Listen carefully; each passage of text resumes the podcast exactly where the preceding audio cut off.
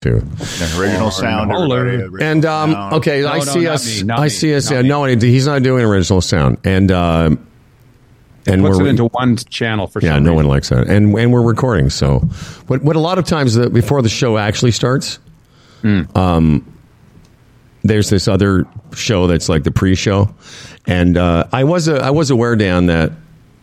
And Jeff is just, you know, he's new now, but I was aware that about of of the 200 plus shows we do in a year, or whatever the number is, 198 start with just me going original sound and you going uh, fucking streaming and Facebook and maybe in 2024 we need to start with something else. You mean do that part just before we go? No, maybe I was thinking maybe the the show could just start with you singing, Stan, breaking into song. You know, Jeff. single Jeff, he has a lovely he has a lovely singing voice. Have you ever heard it? Uh, I'm not sure if I've heard Dan sing. Uh, is it uh, what? What are you, are you singing the classics? Are you singing Motown? What do you do there? Well, he's from the church choir. Uh, Yeah, I come from choir. Did you do any uh, church choir singing during the uh, the Christmas No. break? I didn't ask you that. I wasn't allowed to go to church. as No, no, child. him. What? Him. Oh, Me. Dan. Talking no, to no, everybody, everybody's infected around here, so I didn't, you know, get out much, and uh, I actually wouldn't have gone anyway. I don't think wasn't a consideration. I kind of stopped going a few years ago. Okay, I don't want to put you on the spot, but I'm going to. If you had to, like right now, you know, some carolers showed up at your door and Yeah, uh, they wanted said, join hey, in. they wanted exactly. They said, hey, uh, we understand that you're Dan Duran newsman. Uh, You're quite. Uh, you're, you fancy yourself as quite the singer. exactly, weatherman, actor. Yeah. What song could you could you uh, break into? I could do a bit of uh, "You're a Mean One," uh, Mister. Let me hear it. But Let me you hear know, it. like those carolers, they would have uh, songbooks, right? Yeah, I'm okay. Forget that. But we don't. That's right. Unless you want to Google some lyrics, just break into. Give me a little. I Guys, want Jeff, and I don't know if the, the audience understands just how melliflu- mellifluous your voice is. You're a mean one, Mister Grinch. You really are a heel. Nah, that's enough. That was very nice. Very nice, Dan Duran. I don't know. I after that? think you're selling yourself short there, Dan, by just giving us the two lines. You know who also has a very good voice, Dan? Is uh, Mister Patterson? That's No, no, well, not in, in this group. Yes. Oh. Miss, yeah. Patterson has a good voice too. He has no Well, you have a good voice. I'm Dude, sure Lumby has a No, voice. no, no, it's Lumby. Here's the thing about Fred, and it's funny to me because Fred has this amazing range, but and and Jeff and I have recorded together and apart many many parody songs. Fred has great range, but he has zero ability to follow the song. It's it's fascinating. Like on his own, like a cappella, he can sing amazing, but he can't follow the gist of the record. In fact, I've, I've Oh, been, the, the the tempo or The the, tempo, beats or the the, beat. bars. Oh, no kidding! Because I, I saw the thing where he was singing in that sort of uh, amphitheater. That's thing right. In Greece. I'm sorry, in- in Rome. Greece. In Rome, yeah, I, I saw that. I, I went, holy! I didn't know Fred could sing like that. But So the- but there was no there was no accompanying Exactly. track to sing to. And Darren, our mutual friend Darren Doodle, you know, actually, I, I played some of Darren singing yesterday. For people who don't know exactly who Darren, he's this guy. That's Darren. This is exactly Darren. So Darren tells the story of when Fred recorded Snow Removal Machine. It took them it took them hours because Fred just kept getting ahead or behind the beat. But anyway, who I was talking about, whom I was talking about, is Lumby. Dan, I've recorded with Lumby, and like Jeff can really sing. Jeff can really sing and follow the beat. Yeah, I got good tempo. Yeah, man. That's for And do you know Yeah, why? well, he's that a drummer. Because he's a drummer. Yes. God damn it! There's a drum kid right behind him right now in his studio. I would have been a good rapper if I only Oh, that's right. enjoyed rap. That's right.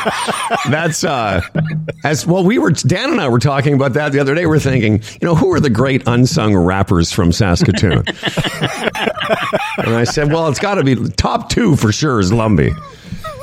if I only loved rap. Um, Right. It's funny you say that because I don't really, I don't. I'm not sure. I don't. I don't hate rap, but I just don't know a lot of it. I'm trying to think. I had this music the other day, and where is it? Is it this? I, I don't mind like when you when you're when you're hearing a soul song, a funky song, Yes. like maybe on a Quincy Jones record, and then there's a, a section of it that some guy is, is rapping, but then we get back to actual real music. Yes. And then yeah, so then I don't mind it. But if it's just, you know, a whole song of talking, it's like just not this uh, this beat from uh, Eminem. This is one of my favorite rap songs because of that. Because it's got kind of a like this. Dan, do you know this? Are you familiar with the? Yeah, I am familiar with this song. Yeah. You only get one shot. That's everything. Man, I would- I would seriously pay any money to get Dan Duran to rap over this. for Freddie. Um, okay, as you can tell, everybody, uh, Fred's on his way to his uh, family vacation. And uh, our uh, very, very good mutual friend, all of us, Dan and I, have known uh, Jeff Lumby for a very long time, as you will hear today on this program, as we regale you with stories of the, the three of us in our Yeah. long, hundreds of years history.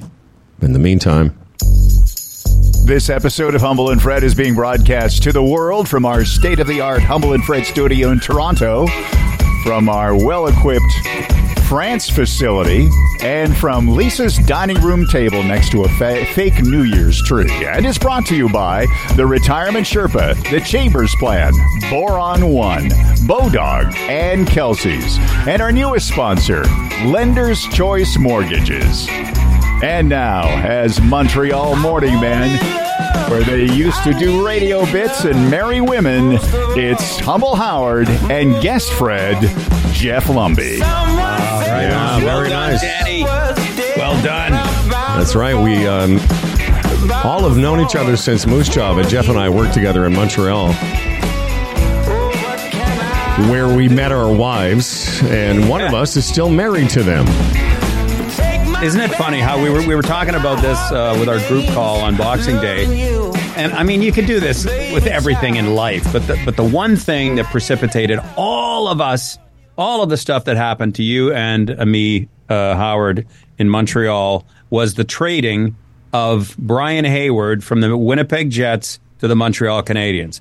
If that doesn't happen, you don't meet Randy. You don't have, you know, you don't have Charlie and you don't have Spencer as your your kids, and I don't know Julie from a whole. You know what I mean? Well, I explain that. that. said, well, no, you can. Yeah, I love that story because Jeff worked with. Uh, well, you worked in in Winnipeg as a uh, sports guy. You were like the coach. Well, yeah, I, I mean, I was the yeah. I mean, that that that was what I did on the show. That was obvious, and then I did a lot of behind. No, the no, scenes no. I know, but I'm saying that was stuff. your Yeah, character because you're going to say, Yeah. and you became friend. Were you roommates with No, Brian? no, it was so funny. So one day I get in the elevator uh, of my, you know, uh, from my sexy bachelor pad apartment. Oh, yeah. and uh, and uh, Brian Hayward's on there, and everybody knew who Brian was. He was the number one goalie in, uh, uh, with the Jets. And I said, "You're Brian Hayward," and he actually knew who I was. He goes, "Are you the coach, Jeff Lumby?" I go, "Yeah." I said, "Where do you live?" I'm at 1101. I said, "No way, I'm at 1107." We lived on the same floor Yeah. of this uh, apartment building, and then we just became really good friends. And he knew that I was a big Habs fan, and he's from Georgetown, so he hated the Habs. And uh, you know, one day I get this phone message, and it's uh, Coach Hazy. I just got traded to the fucking Montreal Canadiens. so, um, so then he he moved out to Montreal, and within months he said, "You got to get out here, man. The, the English radio is brutal." So, um, I sent a tape, got the job, and uh, you know the rest is kind of history. We we ended up living together there in Montreal. Oh, you were Hayward's roommate there, yeah. Yeah. Well, it, and, and and you brought that up on our little. You know, we have a, a Boxing Day call. Jeff, Dan, and I, and another guy, Danny Kingsbury, who we've talked about on the show a bunch of times. And uh, I didn't realize that was sort of the key because you going to Montreal got me to go to Montreal. Mm-hmm. And then Danny Kingsbury, who we all worked with in Moose Jaw, including Dan Duran, he got he was working. He was Fred's boss. Fred was doing sports in Toronto. He came to visit Jeff and I with another guy from CFNY who offered both of us the job. Jeff at the time was doing very very well in Montreal. I at the time, how was I doing? I had a ponytail. That's how I was doing. That's That what says it all. That's exactly it. Like, how was Howard doing in those days? He had a ponytail. That's about He was one it up. step from homeless. That's what. He, that's my favorite part. Is a Lumby. Th- hey, remember when I rescued you from homelessness in Los Angeles? Okay, but um, and that's how I became Fred's partner because Jeff at that meeting, for some reason, doesn't remember this. But It's the most bizarre. Uh, it's the most bizarre uh, uh, omission of my memory. It's it's just bizarre. So it was Dan and I, or sorry, Danny Kaye, um, Jeff and I, and this guy named Jim Fonger, who was a boss at CFNY, Spirit of Radio. And it was very apparent that Jeff, again, Jeff was doing great. He had a contract, he had making money. He was dating this beautiful woman who became his wife. And again, I had a ponytail. So, uh, I, I put I as soon as they left the restaurant and on the way home I went to my place and left Danny an, um, a voice message saying listen I know Jeff doesn't seem interested in this job but I am so call me when you get back. And that's how Fred and I got thrown together. And here we are uh, 34 years later and Lumby as most people know from the southern Ontario area became this you know superstar morning guy at Why Again, Not hired, Yes hired hired by Dan. hired by Danny, working with Darren, working with this this fucking guy. and by the way, this guy's wife, this guy's wife, this is how incestuous this all is. This guy's wife worked with Lumby and will be filling in for Fred tomorrow morning. Lori Love will be guest fretting with us, which I'm looking forward to. Yeah, you're gonna love working with Lori. Now, She's a when did you work with her, or did you? Oh, all, the, all those years in in um, at Y95 in Hamilton, but she was doing the drive show. But when say Mike wasn't available for the show, then she would come in, or, if Todd wasn't available to op the show, she would come in and produce the show for us. So we ended up working together quite a few uh, times. Uh, Lori would come in on the morning show and, and help out. Yeah, she. I mean. The best. Just love, love working with Lori. And uh, you, and, and again, it's almost like we're recreating this call we had last week, but you and Dan Duran, who was originally named Dan Giebert, uh, and then Dan changed his name uh, as a bit on my show in Calgary. Again, we've all worked together so long, but you and Dan worked together before the three of us met. You knew Dan Well- before I did. Well, Danny, Dan, and I worked uh, together in in Lloydminster. That's where the three of us met. And I don't know how long we were there. It seems like forever because we've got a million stories, Dan. But I think it, that whole time for us, the three of us together, was what six, seven months, maybe eight Uh, months. Maybe. Um, I was there for a year and a half, but I but I left after you guys left because I, I can't remember where you went. Maybe I, Vancouver. I left the business and then and then uh, then went to CHAB. But I went to work for my mom and dad again at Lumby Productions in Saskatoon. But then I got back Right. in. Yeah. Yeah. And, the first uh, time.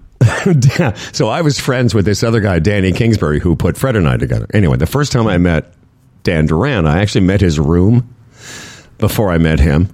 And he had moved. He'd moved into Kingsbury's place on Hochelaga and Moose Jaw, and I was hanging around with Danny Kingsbury, and we came over, and uh, Dan had moved in, and he was, I guess, working at the radio station. I walked in the house, and Danny goes, "Oh, I got to show you my roommate's room," and it was it was just this sea of clothing and and girly magazines. it was uh, it was just porn as far as the eye could see, and I said to myself. This is going to be a very interesting man, a very interesting man that I'm going to be friends with for the rest of my life. Just Yeah, that was, lotion, uh, Kleenex, magazines. Lovely. I've I've changed my uh, how neat I am. By the way, anyway, I you know I remember meeting Jeff in uh, Lloydminster Oh yeah. when when I was um, coming in for the job. I had had one job. job you, you worked at, in Saskatoon or something. Yeah, I, right? had, I worked at CJWW, but you came from what? CFCN, was it? Or CFRN. CFRN, sorry. Uh, Dan had and already worked in Edmonton. Yeah, Yeah. and uh, I got blown out, and it's a long story. But anyway, the uh, Probably isn't. That's right. I, I, guarantee, I guarantee you that story has been replicated more than one time. anyway, so That's right. I was looking around for a job. I sent my tape in, my cassette, and then uh, was it Norm Norm Edward? No, Norm. What was his name? Uh, the program Norm. White. White, Norm White, uh, brought me in and uh, then asked me to do a, a show or whatever because the control room wasn't being used. Now, in that in those days, there was a uh, production studio on one end, and there was a control room on the other, and in the middle was Big voice uh, booth. big voice booth, huge voice booth where the news guy did the news and all that stuff. Uh, so I came in and I started doing this show, and what I didn't realize is I saw this guy, you know, Jeff Lumby. He, I didn't even know who he was, but he was in that voice booth. Didn't know anything about the station, but so I did my my uh, take or whatever it was, and I found out uh, months later after I got fired or hired rather that that uh, Jeff had actually been listening. He snuck in there and he was observing what was going on. I don't know if you had any influence on whether or not I got hired or not, but uh, you certainly Well- were listening. I, I, I do actually remember uh, being able to weigh in on you because you, you just sounded so much better than anyone who was on the air at the time. And uh, so, yeah, I'm just got to get this guy in here. I do remember something about that, but I don't remember sitting in there listening to your your thing. But uh, I wouldn't put it past me. no, exactly. You're like Lloydminster needs this guy. We need Yeah. him if we're going to get to number one. Um, so anyway, we've all this is by way of introduction. This is uh, Jeff and I and Dan have all worked together. We've known each other so long. So I, I met Dan in 1978. I met Lumby shortly thereafter. We were uh, we've worked together and uh, we've we've hung out together. I've been uh, Dan Duran's roommate on more than one occasion. Uh, Jeff and I worked together in a in a studio uh, very closely for a, couple years, and we we know each other intimately. Jeff's moved to France, of course. Uh, Jeff and Julie moved to France in a global pandemic. A huge podcast, Humble and Fred Productions. Dan Duran every day, but Jeff and I were kind of thinking like you know, we all know each other so well. And I said to Jeff before the show started, I said, you know, here's what we could we could have some fun because maybe the audience doesn't know these stories. I said, what is your favorite Geeb story? Duh. And and and there's so many. Uh, I but- mean, where do you start? Seriously, we could we could do the rest of the show on fun Dan Duran, fun Dan, not you know, not terrible Dan Duran stories. Right. So, um, do you want to start? Because I that, like here's the thing: there's so many that are and have been endearing, sweet, uh, helpful. Does, doesn't well, of course. That's the the first thing you have to know about Dan Duran is he give you the shirt off his back. Um, uh, so It you wouldn't there- fit. It wouldn't fit, but he would give it to you. no. but no, but Dan Dan's always there to help out, and he has he has a great set of skills for any of that kind of thing, woodworking or any of that stuff. So, but but what end what ends up happening is you know uh, you'll ask Dan to come and help you with a project, and before you even get to the wor- work table, he's butzing around with brooms and well we got to clean this up first and no dan here's the thing we came to build the project we're, we're not cleaning up my workshop and this is the stuff this is where it all goes off the rails so oh, so yeah. quickly with him he just he can't stay focused on the project but i i think most of the stories have have have we not we we talked about the the scotch incident uh, don't Well, you we? you can save the Scotch engine. Yeah, I don't know that. I, I may have told it, or maybe I'm not sure if we've told it on the air.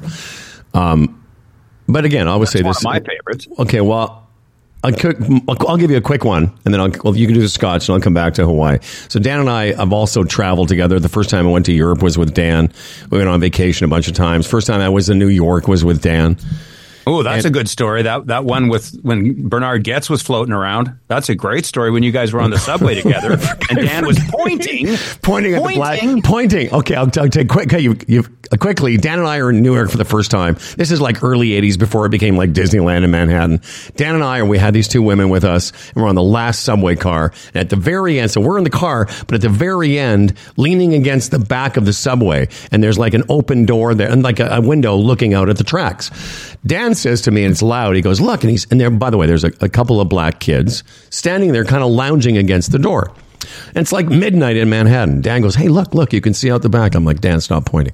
He goes, What are you talking about? I go, Dan, put your fucking finger down and stop pointing. Because he doesn't seem to be aware that there are some people there that may not take kindly to two white men pointing at them. He goes, Yeah. and so when he finally, Dan catches on to what I'm saying, he goes, I'm not pointing at them. I'm pointing he points some more. points some more. He points some I go, more. dude, stop pointing. okay, so there's a quick Dan Duran story. We lived we lived through that. Oh, we did. Yes, we did. I was oblivious. I was well, that totally is your oblivious to that superpower. If you were a, ser- seriously, that's your superpower. You just That's can right. stumble through these things, Yeah. and and we we come out of them okay. What was your story? The Scotch story? Well, it's just that we had a poker night, and Lou was there, and I think you were there. Oh, and I was Yeah, yeah, yeah, yeah. And we were, everybody was everybody had a thing. Like I was, I bought. It was like a, in the area of fifty bucks. Everybody had a fifty dollar thing. It's like a potluck, I- yeah. yeah, yeah, yeah. I bought the steaks, and somebody bought some wine, and somebody else brought you know something else, dessert or some. And Dan's thing was to bring like scotch. So we we have we, we have our dinner, lots of wine, and then we we playing cards, and then everybody goes in the morning. No, yeah, we, we're all staying over at your place, right? So no one's driving. yeah. We're all hammered. Yeah. So everybody goes in the morning and I'm cleaning up and I'm going, where's that bottle of scotch The Dan? I was just going to put it back in. I was going to put it in the, because we didn't, we didn't get into it. We, we were just drinking all the wine and we don't, and wh- where the hell is that? Oh, he took it home. he took it. That's right. He took it back. So I sent him uh, like the MasterCard commercial uh, on his voicemail. And it was like, you know, steaks, $50. Wine, $50. Dessert, $50. Having your best friend bring scotch over and then take it fucking home? Priceless. You cheap piece of shit. And Yeah. that was that. See, Dan- and uh, Dan then, he, then, he, then, he, then he calls me back. And, and are you ready for this? Well, I thought I'd take it home because nobody opened it. So, see, Dan thought that his contribution, as long as he waved the scotch around the room like Yeah, that, we all saw it. That that was that was So enough. then you and I remember we were invited over to their place one time, and you and I brought like the most expensive stuff, and we, we just said, "Okay, Dan, we're just setting that there. Don't touch it." and That's then right. we took it home. That's not for you. Not for you. We just wanted to show it to you. I've learned Oh, some Dan. life, life lessons through you. You were guys. such a li- don't life that lessons. Yeah, that's right. Okay, I'll quickly and then and good. This is my last story, Dan. I promise, and then I will we'll move on to other stuff. So, my very this is a quick story too. We were uh, traveling to Hawaii. We went to Hawaii. I think maybe my first time, and there was Dan and I. I think Danny Kaye and another guy from the radio station in Calgary. I think. Anyway, we're on like the 30th floor of this condo. We're all staying together, and we have one joint. This is like in the early days of weed. And um, Dan and I, used to, even though in those days, like late teens, early 20s, just got high as much as we could afford, right? So we have one joint, and uh, and we're all holding it because we know. I mean, we should just preface by saying, Dan, you know, in his youth had a, a, a reputation of being a little bit clumsy. And so we're passing the joint around. And when it gets to Dan's turn, we won't let him hold it. so then he's like, and we pass it around two or three times. And finally, we're literally holding it for him like a spotter. And uh, we find, he finally goes, come on, you guys, this is bullshit. You don't fucking let me hold it. I'm like, all right, Dan. Because now we're high. All right, Dan. As soon as he grabs the joint, whatever's left of it, he goes, and it falls. it, fall, it falls over the 30 balcony floors 30 down. floors down. we're all just like we only have the one joint. We're all just we're all just looking at him. We're like just blinking, cartoon like eyes. just fucking blinking at him. This is why, Dan. This is why we this is why we can't have nice things. That's right, Dan. That's why. Thank That's goodness why. we figured it out. Um, and again, not to put you on the spot because I know you don't like these things, but do, is there? Do you have any? Is there a Howard story? I've got so many stories of yours, Howard or Jeff. Is there some something in your? Uh, if you were talking about us, say after we're gone, oh, I remember the time. And if you don't, that's fine. Uh, no, I do not for you, Howard, because I just no, because you've never met me. Right yeah, it's been 45 no, years, but you have no Well, you're right, recollection you're a of perfect me. individual. There's not a lot of stuff that ever happens to you. Well, my favorite Howard story is the five iron story, but I've told that a million we've times. I wasn't even times. there, and it's funny. Yeah. yeah, the five iron story. That's true. But it's not about being perfect. It's about you don't have any thoughts of like maybe the time you had sex with my wife's friend on the couch and she got mad at you, that type of thing. You know, remember that? Yeah, your wife got mad at me. Not, That's right. no. I didn't get mad at you. I thought it was great. No, your friend. It sounded like my your friends got mad at me. No, the uh, you know, Dan's like, I don't want to talk about that. That's Well, it was, uh, uh, you know, at the time that Lumby tried to break me up, you know, in, in the studio. Oh, that was with- classic. Yeah, Classic. he was like I was like in the uh, in the day we as disc jockeys had the responsibility of doing the last newscast of the day on. Uh, it was pre-recorded for on the. T- uh, and it was on TV, and it was slide and cart, and it Right. was it was like five minutes of news, three minutes of sports, two minutes of weather, Wow. and it was on a cart. So you, it, when you screwed up, you had to start all over again. Oh, I see. So what you re- you recorded it to a device for people who don't know. It's you, it, it- there was no kind of going back. Every time you wrecked, stopped, you had to go back and start again. Uh, There's no opposed- editing. There's no editing. Okay. Yeah.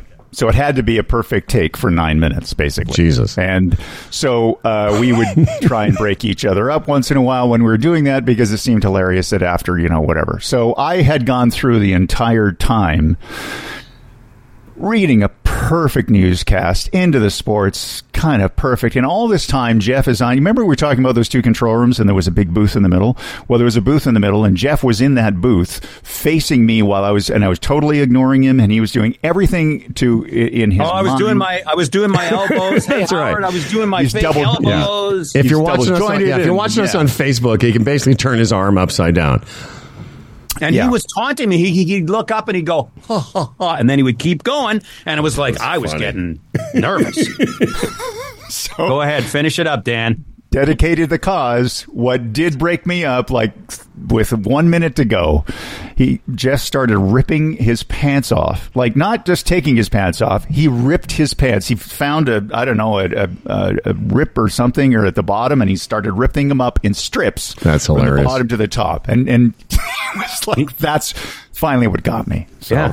And then I chased him around the radio station, which we did on a regular basis. Oh yeah. That's true. Never caught me once. You know, Ever. that's one of the things we did, Dan and I, when we were younger. I used to do this to him. Is every once in a while I would just attack him. Like I would just start, I would just grab him and try and wrestle him to the ground and tickle him. And being the giant man that he is, he's way stronger than me. But it just was like every once in a while we'd be laughing, and I would just literally leap on him like Kato. That's true. Yeah. Um, anyway, Dan, uh, well, there you go. See, it wasn't completely the Dan Duran roast. I just wanted you to, you know, didn't want to make you feel uncomfortable. Uh, Dan will be back and do the news. Uh, we got a busy show today. Emily Muse is going to return to the program for the first time in years. Uh, for a while, this uh, woman was a big, sh- you know, she was a sponsor of a program. She, for you people who are new, you, if you're a Hyundai P since Voldemort, you've never heard Emily Muse on the show. But if you're a Hyundai P since the beginning, uh, you know uh, her background. She was a, uh, an entrepreneur and owns, uh, I believe, one or two of the most popular uh, body parlors, body rub parlors in the GTA. And, like anyone else, has a podcast now. Oh, yeah. Now, does she does she get into some of the stories? Oh, yeah. Okay. Yeah, it's going to be quite provocative. Um, and then, of course, the retirement Sherpa is with us on uh, Wednesdays. Uh, but first, uh, Jeff's filling in for Fred. So if you have uh, a minute or two there, Mr. Lumby, you could maybe talk about some of the fine people that support us on this program. Well, the Chambers of Commerce Group Insurance Plan has been protecting Canadian firms for over 40 years, Howard. More than 30,000 small to mid sized businesses choose the Chambers plan to protect their employees with comprehensive group benefits, including health and dental insurance, making it Canada's number one employee benefits plan for small business. The Chambers plan is simple, stable, and it's a smart choice for business, combining accessibility, flexibility, and stability of pooled benefits. Firms choose the Chambers plan year after year because it offers unsurpassed value in customer service. Whether your business has one or a hundred employees, this is where you need to go. It's Canada's number one employees benefits plan for small business. Check it all out. Firms choose the Chambers plan Nice. to cover all of their needs. And uh, what's the uh, website? Is it there? Do you see that? Yes, for a free quote or to speak to an advisor, you can go to the chamberplan.ca. Chamberplan.ca. It's very professional. Ah, you. You, have you done this before? Yeah, I, I've read a couple of spots over my time. Have you know? Yeah. Do, do, do I want me to do the other one too? or- No, no, that's good for now. I'm gonna I'm gonna pop in with uh, one of my own. Okay. Would you like me to correct you as you go as well, or No, you. I just wanted to remind everyone that have a website. I was saying, did you feel like I was correcting you? If you want me to, I no, could. no, I'm, No. I'm glad you did. I'm glad you did. Um, Really. As uh, everyone knows, we're uh, happy to have Kelsey's back, and uh, we had such a great time with him at our Christmas party. And uh, if you're a hockey fan, you can, uh, of course, head down to uh, Kelsey's to watch the game. Enjoy a cold 16 ounce Molson Canadian draft for only 650 that's not a mistake. Plus, you can enter for a chance to win original six hockey tickets. All you got to do is visit the Roadhouse, watch a game, get a ticket, and enter to win. Uh, game night should not be a tame night. Huh? Grab your buds and visit Kelsey's today, the original Roadhouse. No purchase necessary. Taxes or extra. Must be of legal drinking age. Visit kelseys.ca for more details.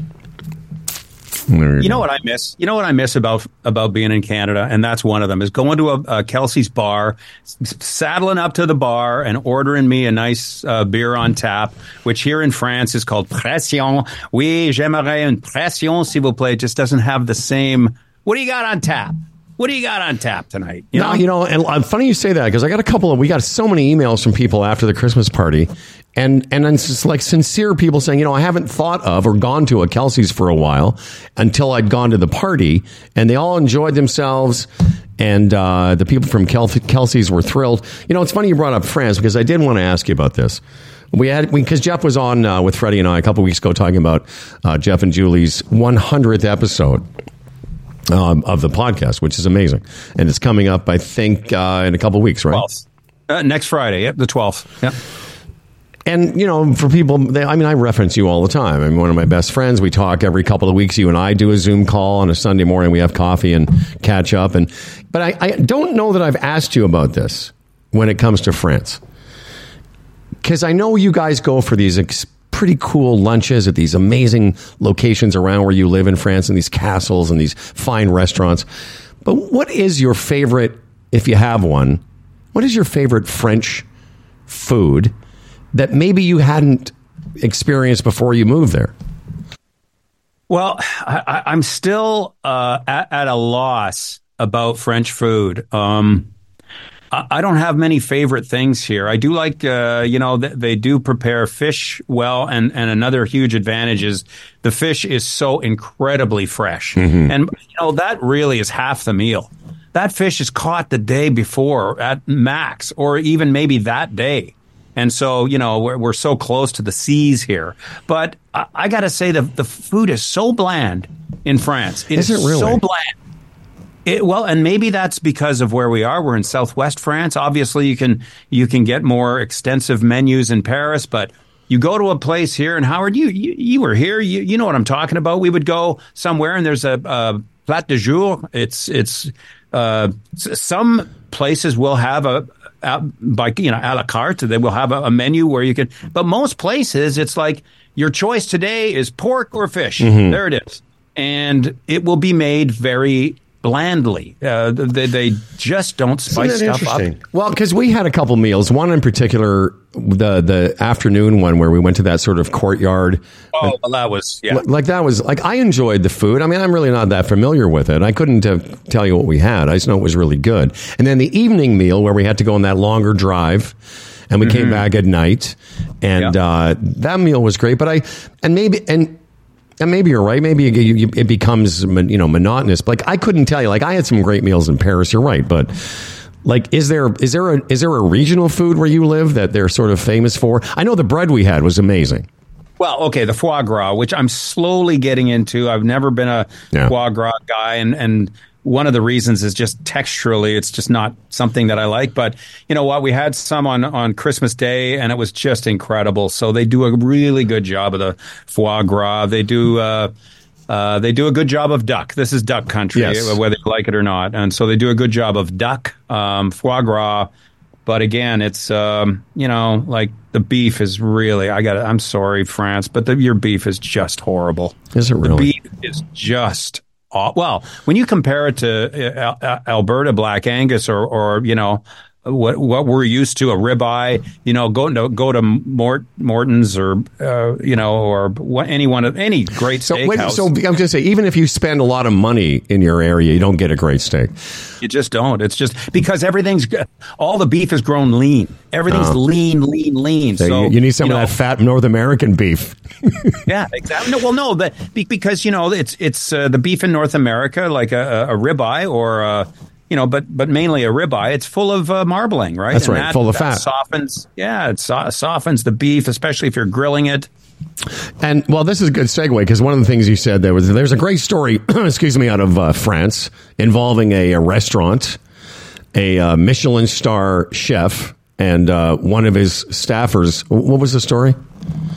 Well, you know, just when you thought like hazing was sort of uh, uh, limited to like hockey, you know, What do you mean you say hazing like like initiation or something, right? Yeah, it's- Yeah, yeah. So if you can believe it. So this guy, uh, he's uh, uh, he was he's I think he was uh, five years at this place.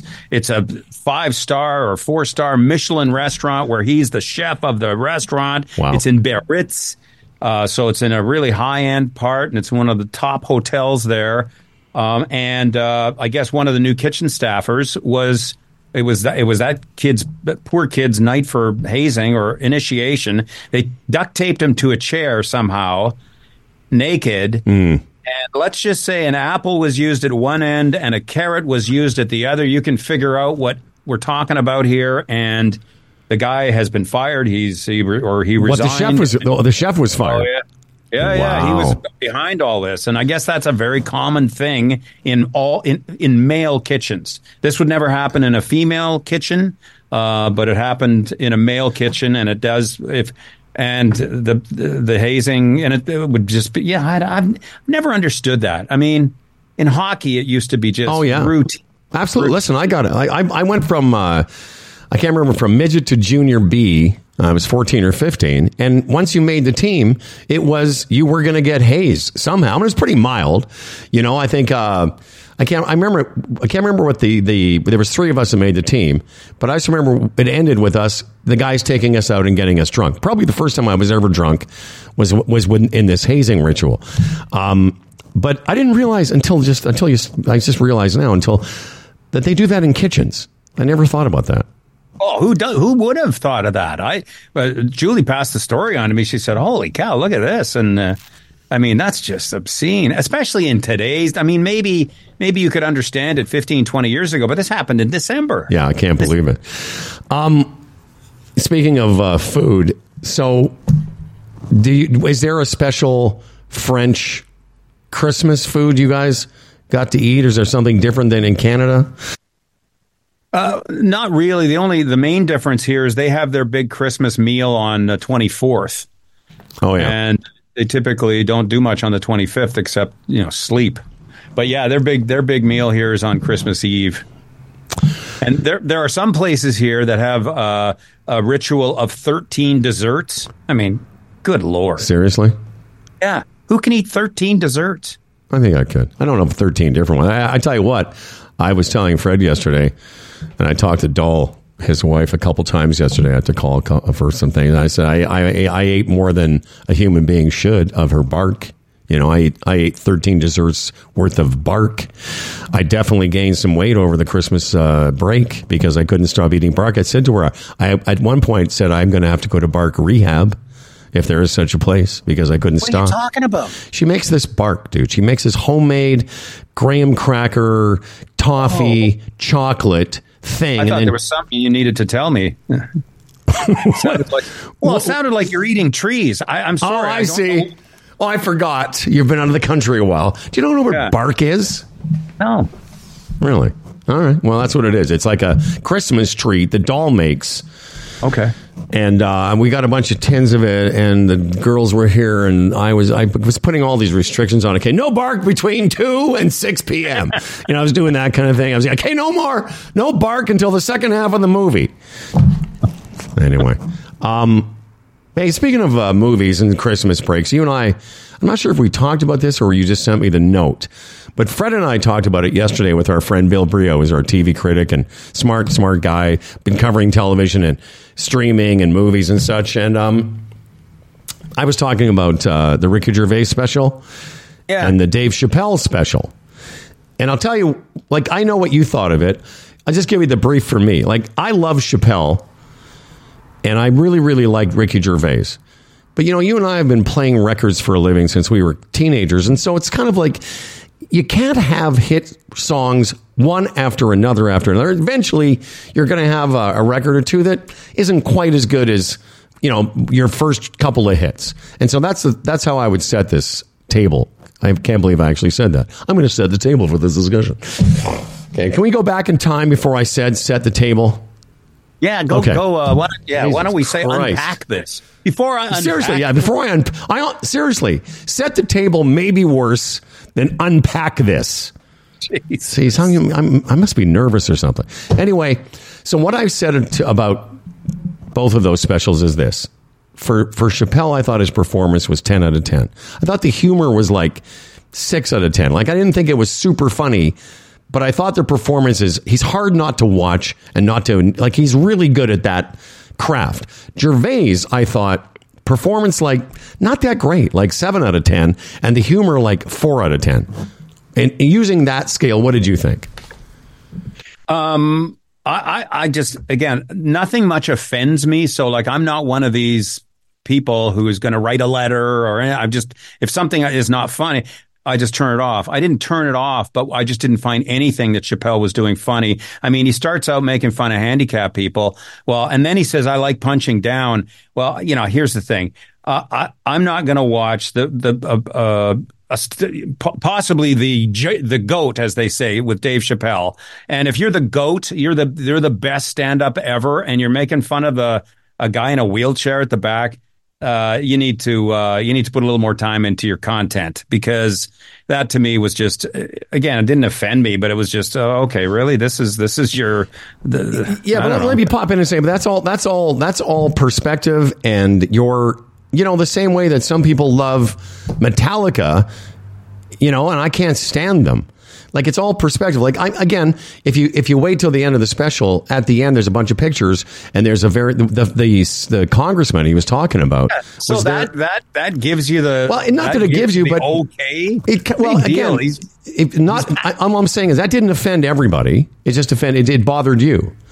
I didn't. And- I'm not saying it was the best joke I've ever heard, but No, it bothered me from the point of view that it wasn't funny. I, this is how this is what I think of Louis C.K. most of the time. I I, I just don't find him. I know this is, and we disagree because I think Louis C.K.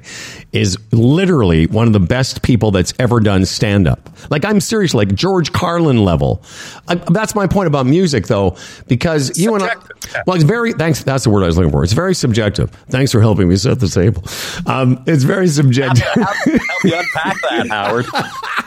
Um, let's throw that against the wall. See, uh, no, but it's very subjective. You and I share a sense of humor, so like a lot of people will have like sort of whatever eighty percent of the stuff we would laugh at the same way. Yeah, like Sebastian Maniscalco. Boom, Exactly. we're we're We- on the we- floor. And the first time I saw him, I, I I recommend a lot of stuff to you guys, and you loved him. But I will tell you, the last Sebastian Maniscalco special was dreadful. yeah, it was just dreadful. okay. Another and, and, and don't get me wrong. I'm sorry. No, I was going to say don't another guy I recommended to you was Nate Bargatze. You loved him. Love it. Love it. Love Love, him. it. But and and again, I'm not trying to be prudish here because there's a ton of Chappelle stuff that I love. I love almost anything that Ricky Gervais has ever done because I love his I love his take on cancel culture. I love his take on wokeness because I am a uh visceral hatred to that whole uh, concept of of if I'm offended, you all must be offended. I, Yeah. I mean, th- it, it's to me, it's the ultimate in bullying. It's the ultimate in entitlement. It drives me crazy. And the best antidote for the cancel culture to me is Ricky Gervais. So I I love all that kind of stuff. And the same goes for most of Chappelle's stuff. But even you were quite offended by his SNL appearance because it was anti-Semitic. Yeah, yeah. I mean, I still, I'm, yeah, I was. I, I, I was disappointed in it.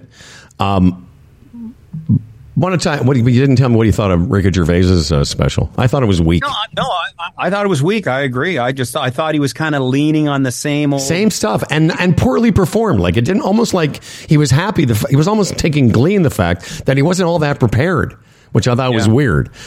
Um, well, I'm glad. I'm glad we got the chance to unpack this. Uh, this No, no, piece. I, I agree with you on. I, I- I mean, but in terms of uh, in terms of Chappelle's uh, performance, well, there wasn't much to perform, so I I, I wasn't over the top. Well, I that. completely disagree. Um, all right, let's uh, switch gears here. Let's switch gears and unpack some more, uh, something else. Um, well, that's not what I wanted to play. that's really funny. Oh, here we go. For my love, too sexy. There she is, ladies and gentlemen. Love's going to leave. Can you hear that music? That's a little better than reminiscing. I know. what the fuck was that? Um, for many years, uh, our next guest has been a part of this program. Uh, first as a guest, as a regular guest, and then as a sponsor. People forget that. For uh, that, in the early days of the podcast, uh, we had a uh, we had a, a- a variety of sponsors. I'm trying to think. We had one that was a a parking ticket organization that helped that helped fight parking tickets. You had a toilet seat, for God's sake. well, yeah, exactly. We were sponsored by a Squatty Potty for a while. But our most provocative and favorite sponsor in those early days was Muse Massage Spa. Please welcome back to the program the co owner of this fine um, licensed body rub parlor. And for you older people, we'll explain what that is in a second. Here's Emily Muse. Hello, sweet person. How are you? Hello. Good morning. Good morning. Uh, Emily, this is one of my best friends and a uh, great broadcaster in his own right. This is Jeff Lumby. Jeff, that's uh, Emily. Emily, that's Jeff. Pleasure, pleasure. How are you? Hi, Jeff.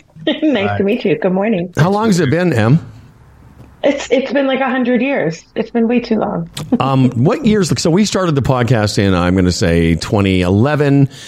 2013 2014 you kind of came on and were you were you first part of the panel of women is that how it started yeah, yeah.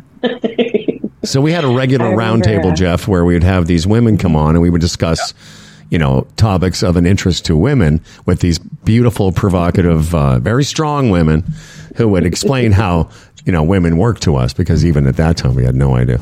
Um, maybe give, give us a little background, Emily. Like before we get to how you owned a massage spa, what was your background in terms of working at one?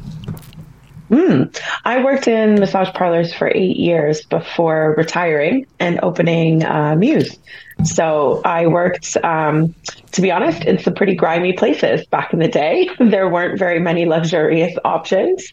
Uh, Muse really changed that tide, but uh, it was an interesting and chaotic eight years. Now, now did you? that Is it? Was there any truth to the rumor that you retired because of wrist injury? Was that what it was? I mean, eventually you got to hang up your gloves, right? Sure, exactly. You can't. You can't keep that up for. You know, that's a lot of arm and I mean rotator cuff. Did you? were- Did you ever consider uh, what is it, Jeff? Tommy John surgery? Uh, yeah. Or- Tommy, and- carpal tunnel. Any Right. Carpal tunnel. Little carpal tunnel. I had really buff forearms back then. Well, no, it wouldn't. Hey, Jeff, it, would, it wouldn't be Tommy John surgery. It would be Johnny John surgery. It would just be John surgery. Um, there you go. So you you were so you were in the industry and you sort of saw that there was it was a pretty grimy. These the spaces weren't very uh, clean or whatever. I don't know. What, so give us the story how you decided that okay, I can do something better than this. You know what? It was just a matter of noticing how many gaps there kind of were, or just the premise of could this not be done better? And at the time, the industry was almost exclusively male owned and operated. So the other premise was, how would women do this different, especially one that actually worked in one before? So it was uh, an opportunity to kind of ruffle a lot of feathers and change some shit. And we certainly did. Um, when you started out, you you you eventually had two locations, and now you're back to the one. Um, yes. What did you do different? Um, you know what? It was it was a combination of everything from big things to little things. Our venues, both uh, locations, even uh, which we sold our Vaughan location this this fall that just just passed. Um, there was nothing that was elegant or high end or I mean, clean within reason, but there was nothing that was like wow factor or anything luxurious whatsoever. Um, we we were, you know, we had a proper functioning, up to date website. We had proper marketing and branding. We had, you know, uh, proper training for staff. We followed the bylaws to almost a nerdy extent we just we really wanted to do everything kind of the right way and a combination of cross promos with other businesses supporting sex work and women's charities we, we really broke the mold on a whole bunch of different different aspects of the whole entire industry and we felt those kind of repercussions uh, across the whole country. Actually, we have friends that own parlors in, in other regions of the country, and uh, they constantly make comments or compliments towards us on things that we kind of started the trends on that they now get to embrace for their businesses too, which is pretty cool. Mm-hmm. Yeah. Uh, I have a question for you. Have you ever heard of a, and this would go back to the mid uh, to uh, early 2000s. Have you ever heard of a business called Magnolia? I have not. So my wife bought a, my wife bought a building not for this purpose, but she uh, ran a talent agency. Not that kind of talent, uh, but she ran a talent agency and uh, bought a building on Davenport. And when she took occupation of the building and uh, went to look at the second floor, someone left in a hurry. Let's just say that, and it was a uh, it was a rub and tug, I guess, from uh, back in the day. And there were lotions all over the place, and actual, the actual beds that they used. So they were out of there in a hurry. But the funny thing was, for the first two or three weeks in business, every once in a while, somebody would come up the stairs. Oh, that's looking funny. For, and uh, Release. apparently what what happened the one day, and this is kind of when it all started to uh, to go south for the poor uh, ex patrons, was a guy came up, opened the door, and Julie's assistant was eight months pregnant at the time. Well, that guy was Out of there. That's right. He's like, I'm not looking for that. He's like, I've got that at home. Um, That's hilarious. when when you started because of your experience in the business and and how quickly did you well, I don't know how to say. Did, you see a, a two well two parts a difference in the clientele and how quickly did the clientele that you were attracting see a difference in your business? You know, we thought it would have been day one. and we thought we would have been booming busy and everything changed right from day one. And Okay. it definitely wasn't. That was, that was our ego speaking. Um, but within a matter of months, the first way that we really knew that we were kind of onto something and changing things enough to make the existing owners uncomfortable was a lot of the competitive backlash that we got. And the, kind of the more that happens, it really signals, okay, we're really doing this right because they wouldn't be so pissed off if we were just out here making, you know, a mess or falling flat on our face. We were causing people that had a cushy 20, 30 year old business to suddenly have to work harder, have to work smarter, have to spend more money and pay attention to things like the human beings that are in their building. Well, and I was going to say, go you- ahead. Oh, sorry, go ahead. No, you go ahead. I was pal. just going to say, what what what would you say would be the number one difference that you noticed from a male organized uh, or organization to what what you saw as being what the status quo should be? With with the ones that are normally male operated, there are definitely some that are nice gentlemen, um, but there's a lack of empathy. I think with the staff members specifically, um, and no fault of their own. They're dudes. They've never been in the room working with customers, and I think that having that. Not just the empathy, but the relatability, kind of the candid conversations that come into any sort of team building, team support, employee, you know, support systems it's it's kind of weird discussions sometimes. It's weird topics. A, a great day in a massage parlor is a fabulous day, and a bad day in a massage parlor is usually a pretty terrible day. So that that middle ground is where it can kind of get lost. Um, and I think the way we care for and attend to our employees is really what makes the difference. Well, I want to get to that because I also know from you know our many conversations back in the day uh, that uh, you treat your employees completely different than a lot of these people, and some of these people. Where I was going to break in there, Jeff, when when Emily talks about the competition in 2009, 10, 11, when they opened up Muse, some of the people that run those other places are not the most savory of characters. No. So did not in the any of least. those did any of those people visit you and say, "Hey, you're kind of stepping on some toes here"? Um, we didn't. We, I, I would have preferred if they had actually made a friendly visit or phone call and actually stated something like that. Um, unfortunately, that's not the way it went down. They took a very cutthroat, um, a really shady uh, approach, if you ask me. They they kind of broke what I consider the rules of Fight Club. We're, we're all in the same business, so there's certain things you do and, and certain things you don't do. And uh, it started off with things that ranged all over the boards. They called law enforcement on us. They called the media on us. They called the Better Business Bureau, the tax man, building inspectors, Better Business Bureau, health and safety, you name it. They tried to cause some shit or get yeah, us completely to get shut you shut down. Yeah. They took it to the point of harassing our families. They outed our identities. Right, I remember that. Our information and addresses all over the internet. It's uh, it was terrifying to be honest. Um, we we went through a lot the first couple of years. No, I do remember that. I, re- I remember. I remember. Yeah. I think I remember that media thing before I even met you Mm-hmm. as a as a participant on the show. Um, but you were very successful, and then in Mm-hmm. 2020, the pandemic hit, and I and I've thought about you. We we somehow it came up on the show that we were thinking like, what are, what's going to happen to Emily Muse and the Muse Mm. Massage Spa during those first months of the pandemic? What did you? Because here's the thing: you can do a lot of things on Zoom, but that ain't one of them. Yeah, right.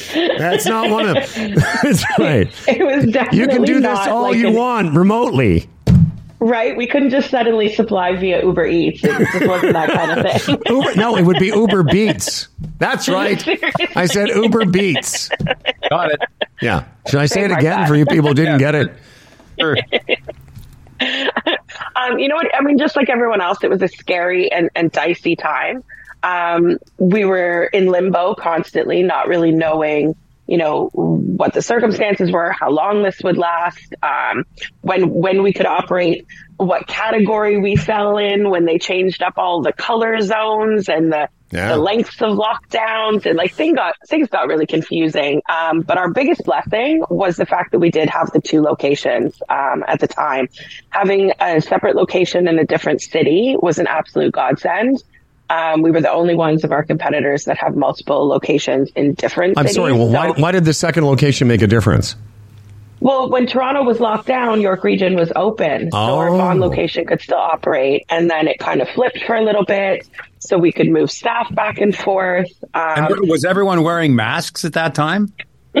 they were. It was super weird. Yeah.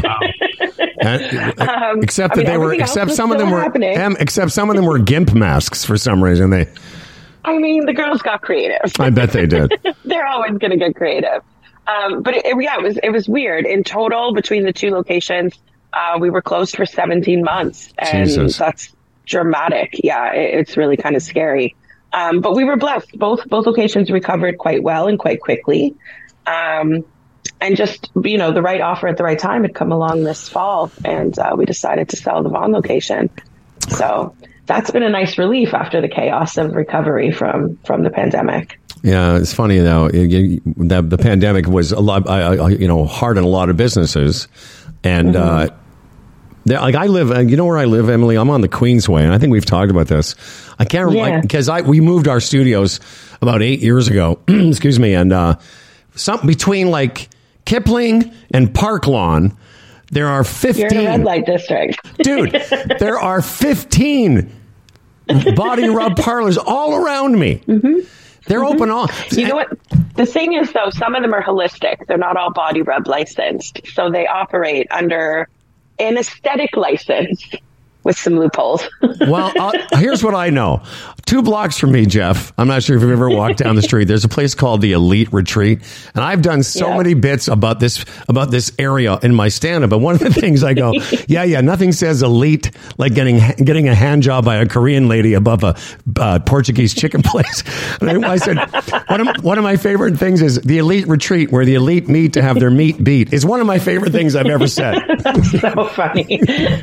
you know, Elite Retreat's been around a long time. Oh yeah, A long, long time. Oh yeah. Yeah. it's like a classic.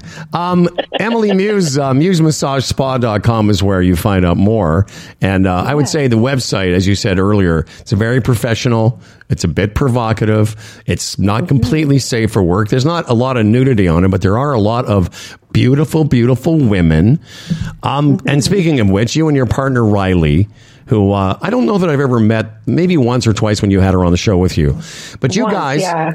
so, as I said to Jeff too, like everyone else in the world, uh, you guys have decided that well, we're going to start a podcast. Explain how that came about and where people can hear it and what it's about. Uh, it's been the most exciting adventure that uh, we've had in a while because it's something different and completely unknown. So we're flying by the seat of our untechy pants. I'll tell you that much. I know absolutely nothing about tech, so I'm learning a ton. Um, but it's between the fact that we're almost uh, at our 15 year anniversary, which will be June of 2024. Um, all the bullshit that we went through in the earlier years, and so a lot of the the foolery continues to this day. They still mess with us on on a regular basis. Um, we had taken the Michelle Obama uh, approach to all of it. We've gone high. We haven't told our story. We never talk back, clap back, or even say what on earth was going on through all those times. And we thought it's about damn time we tell our story. And I think we have a pretty awesome story to tell. And I know a lot of people are super curious, especially since the pandemic. A lot of people open their minds, whether they'd like to admit it or not, to sex work. Online sex work boomed during the pandemic from OnlyFans and, and so on. And uh, a lot of people that never thought they would have been involved in the business suddenly were working in it Yeah. or suddenly were part of it. And when people went back to work, they they realized, wait, there's not as much online traffic. Maybe I should try in person sex work. And it's just evolved a bunch. And I feel like there's a lot more open mindedness and therefore curiosity. And we've been having a blast. We've done 17 episodes so far. Good for you. and we've had awesome feedback. Um, even former staff have contacted us. And not only do they watch every episode, but they're like, we had no idea you guys were going through all that crazy shit. Yeah. Well- And we just had to keep our game face on. The the uh, podcast, Jeff, is called Muse on the Mic, and it's Mm-hmm. available, I guess, wherever podcasts are distributed. Wherever you find podcasts, YouTube, Patreon, we've got exclusive, spicier stuff on our Patreon. Trying to not get in trouble from YouTube. Well, I know one thing about you. I, I know. I know you're first. Well, two things actually. You're a great business person. Um, we had a great. The, you and I and Fred had a great relationship. You sponsored us uh, at at a time when we really could use it, and I know you treat your staff uh, very, very well. And and some of the people that have worked for you over the years have gone on to amass quite a, a portfolio, buying houses and and Yes. uh, putting themselves through school. Like I know it seems cliche, but I mean, you guys really did make a difference in some people's lives. Yeah, I think that's one of our our most proud moments. And you're right, people kind of don't always believe. Oh yeah, like uh, Uh, it's a bunch of nurses at the strip club. Yeah, sure, right.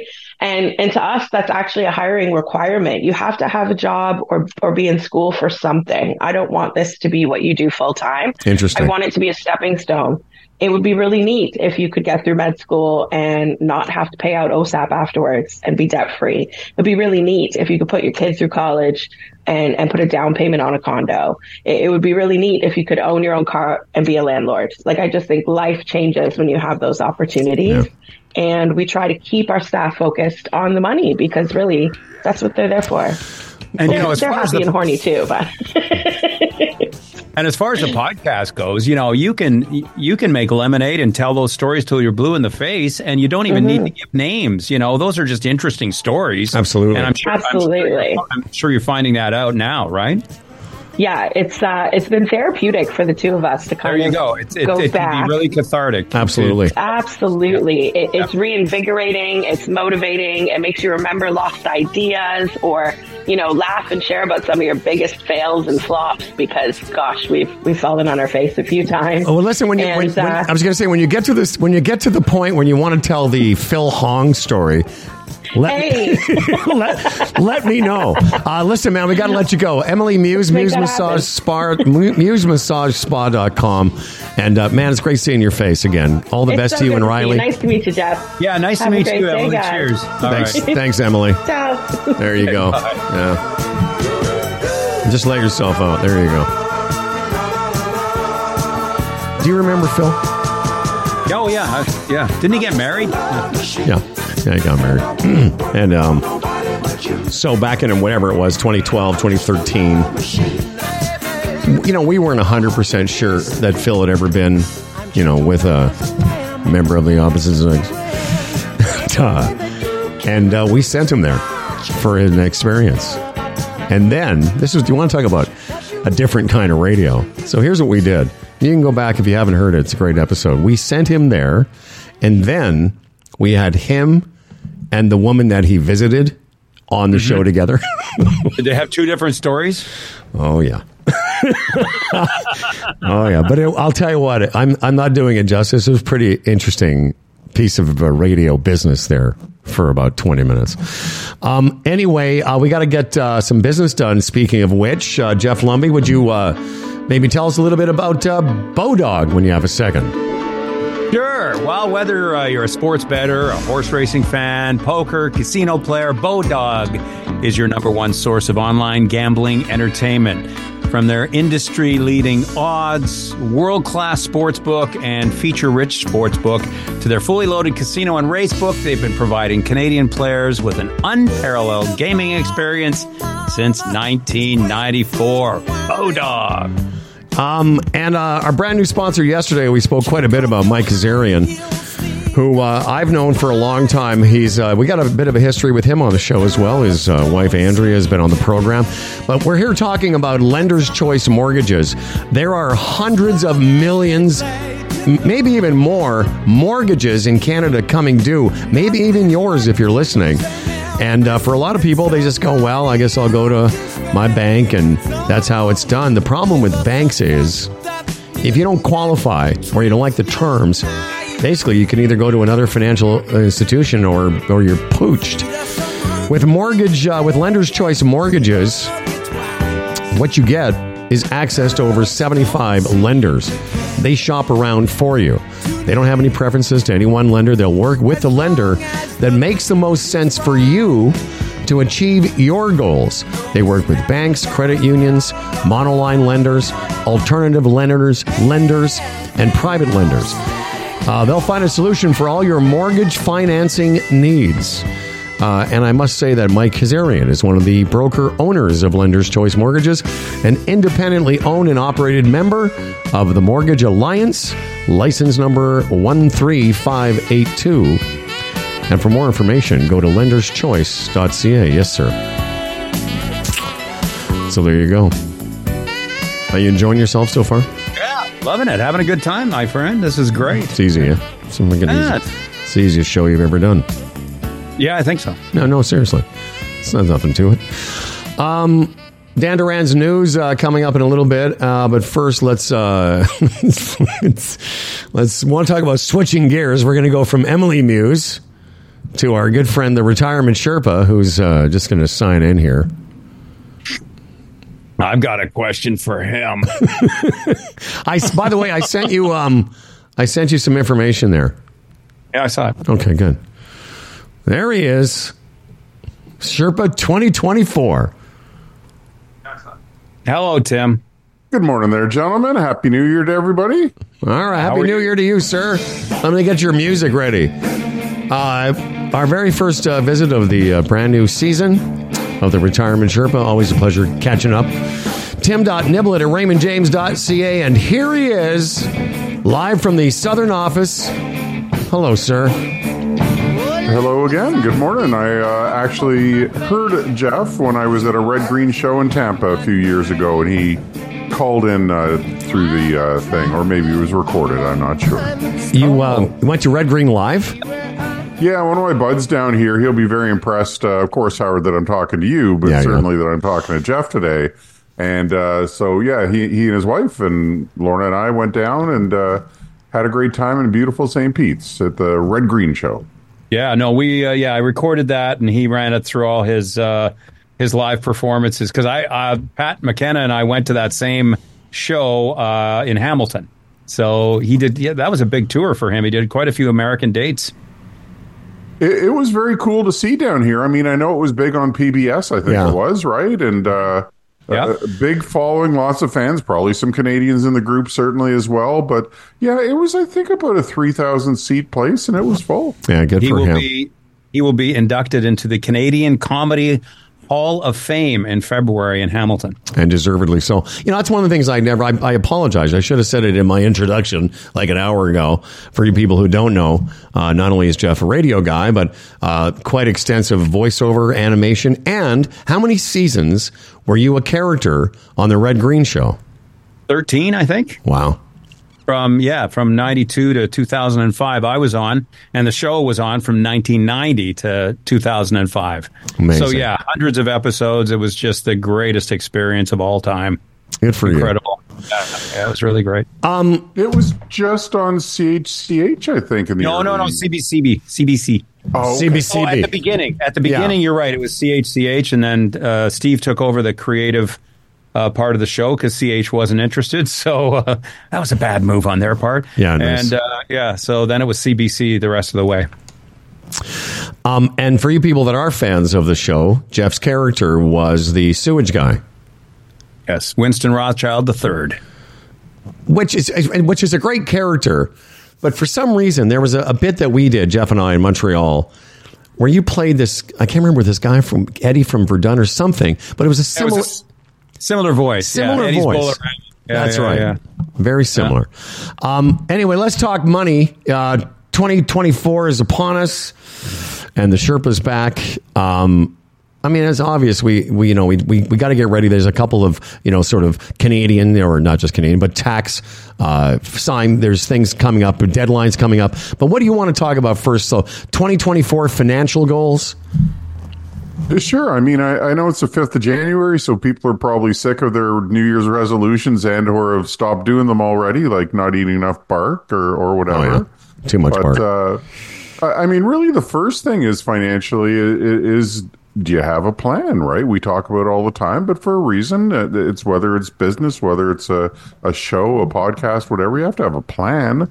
And so, first is really A, do you have one? And B, have you looked at it at all? When, when was the last time you, you reviewed it? And if it's been, I'll say, over six to, to 12 months, you probably should find some time uh, as early in 2024 as possible. Hey, I've got a quick question for you, and I don't know if you can answer it or not. But you know, I noticed uh, that estate planning is also a part of your uh, part of your life. Yes. Oh, absolutely. Yeah.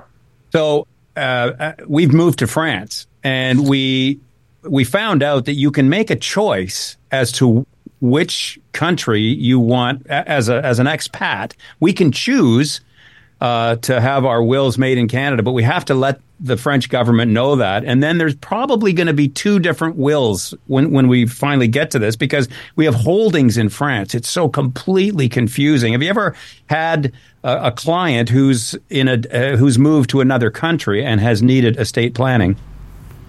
We have some all kind of around the world. Some just moved back from Australia. We got some in uh, in Great Britain. Uh, nobody in France uh, currently, but um, no, I, I can't say that. I, I can't say that I've come across that, Jeff, and I, I thankfully know who I could ask, but it's not top of mind uh, for me at all. of course. Yeah, it's it's it's a bit of a bizarre situation. Wait a second, That's I- fascinating, right? things. I, I have Yeah, a it is. question for Jeff. You moved to France? Really? um, but you know that is you brought up estate planning. One of the things that uh, Tim has said to us, you know, over the years, and it's true with, for a lot of people, they would almost rather do anything than Oh. look at their portfolio or talk about estate planning. But as you say, uh, Tim, it's a necessary function of everyday life, especially as people get into their retirement years. Right, absolutely. One one thing that's pretty hot right now that people should pay attention to, and I heard you just talk about uh, uh, Mike previously. There is your mortgage, right? I mean, that's a big cash flow thing, a big asset uh, with your home. Uh, the landscape has been changing quite a bit the last couple of years and all, and uh, you know that that's one of the the biggest bills, so to speak, you have every uh, week or month. You you should pay attention to that also. There's lots of stuff we should uh, not just watch uh, reruns of Tiger Woods uh, from three years ago or something like That's that. right. So, do you recommend? So, is that one of the things you would say in a meeting to somebody? Like, let's look at your debt, mortgages, uh, and other stuff, and and start to balance that. Is that something she, people should start thinking about in 2024? Yeah, absolutely. Well, we do a plan for people, right? I mean, we we get updated information on all their their assets and liabilities, not not just the stuff that's with us, but uh, everywhere, because they all fit into the uh, into the big plan, right? Into the big picture. If you've got, I, I've said it before, apparently I'll say it again. I mean, if you make 1% more on your investments in a year, that's great, especially over time. But if you're underinsured or you don't have an estate plan or your, your mortgage you're paying off to improperly, uh, that somebody like Mike can help you with, uh, those things make a big difference too. And another thing that makes a big difference is as you get older, uh, obviously the risk factors change, and that's why you should be, uh, you know, scrutinizing your your investments uh, to to change that a- around a bit as you move on. It's a huge different dynamic, right? When when we're in accumulation mode, when when we're working and investing, we we kind of feel more abundance, I guess. When when we're in retirement mode and taking income out of there, it's more of a scarcity thing. So, yeah, one of my clients pulled out. Uh, you know, I'm taking money out now, and uh, don't forget the regressive return means whatever. I, I, I can't even remember the term. It was kind of funny. I, I remember it when I did my exams 30 years ago. But, uh, you know, you've really got to watch if you're having a negative return and taking money out at the same time.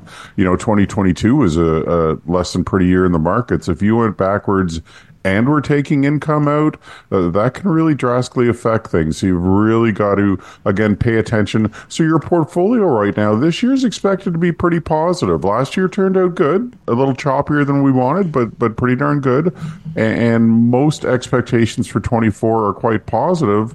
Are you situated properly for that, right? Have you still got the defensive mode on from 2022 going into 2024? Probably not the right way to do things. Well, listen, man. I uh, I know you're off on a bit of an adventure. We're going to have uh, Jay Bondi with us over the next month or so. Uh, I wish you well, safe travels. It sounds like uh, an amazing. You're off to the to the Orient, and I know Jay will be. Uh, hanging out with us, and uh, we uh, will trust that he'll uh, fill in and fill your shoes. Uh, Tim.niblett at raymondjames.ca. And uh, any final thoughts before we say so long until Febs?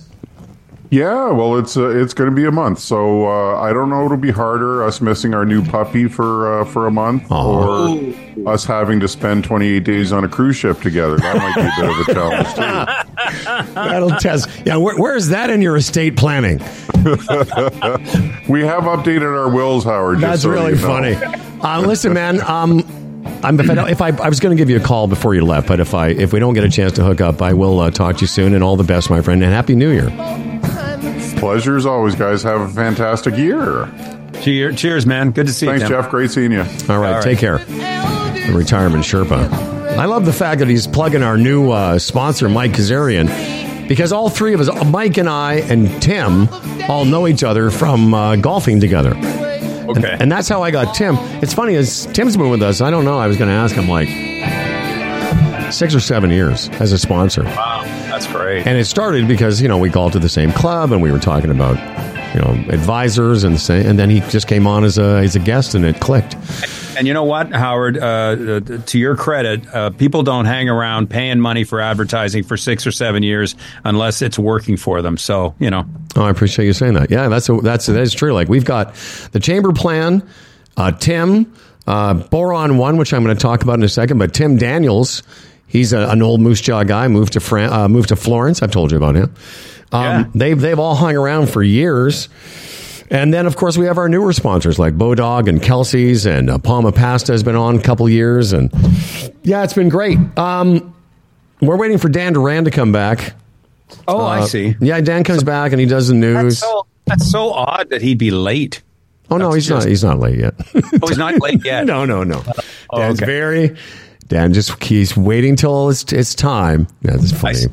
You're funny, man.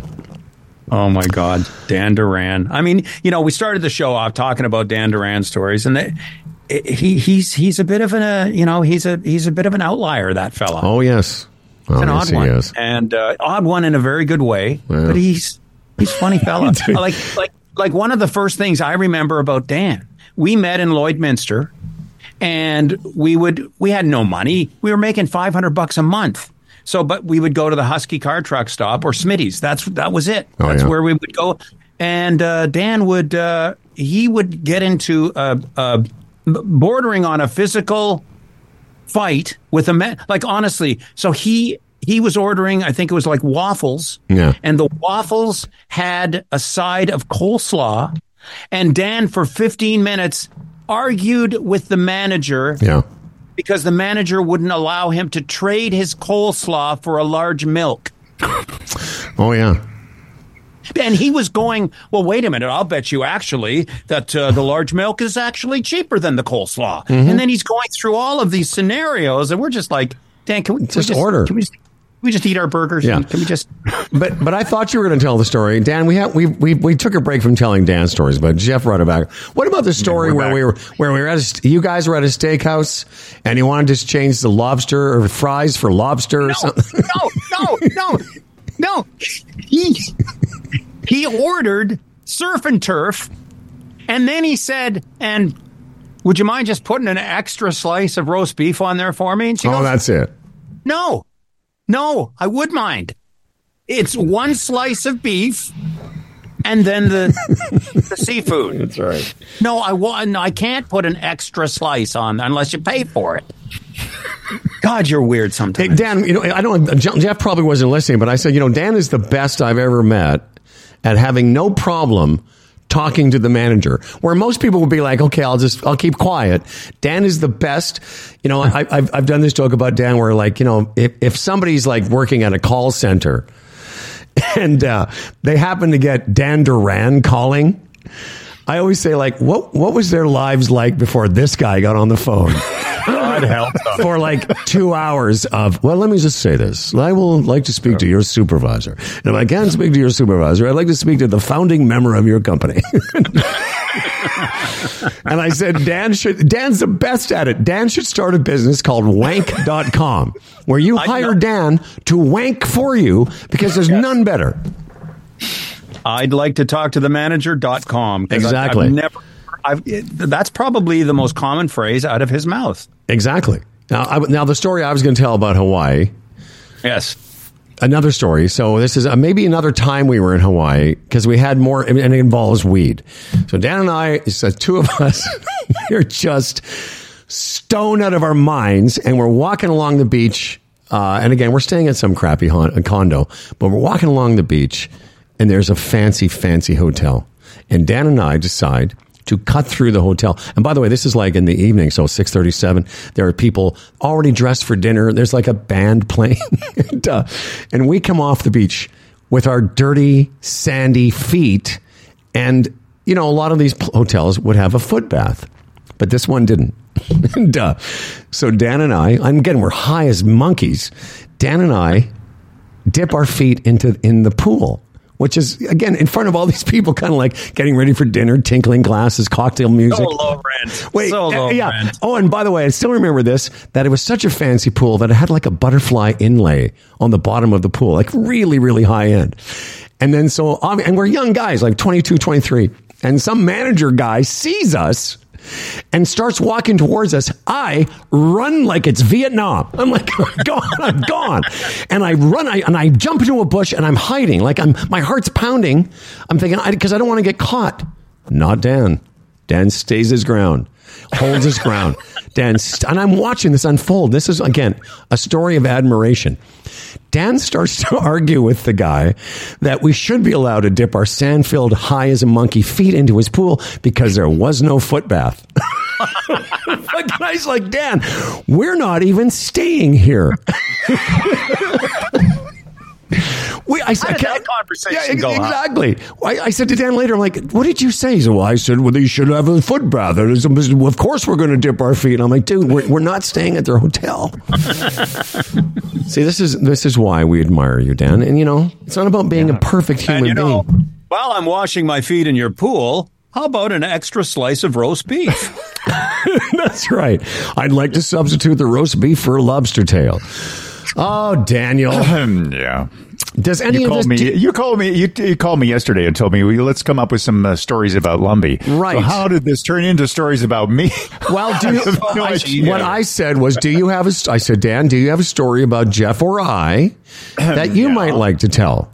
Which I did already with the uh, the With the control room, exactly. and him and the control room, and, And but uh, you don't have any stories about. You don't seem to remember that you and I have known each other for 45 years. Well, you guys, it sound by by the sound of your stories, you were uh, boogered the whole time you were together. So Yes, how's I was boogered. to remember any of that? You know, you forget that you were the best man at all my weddings.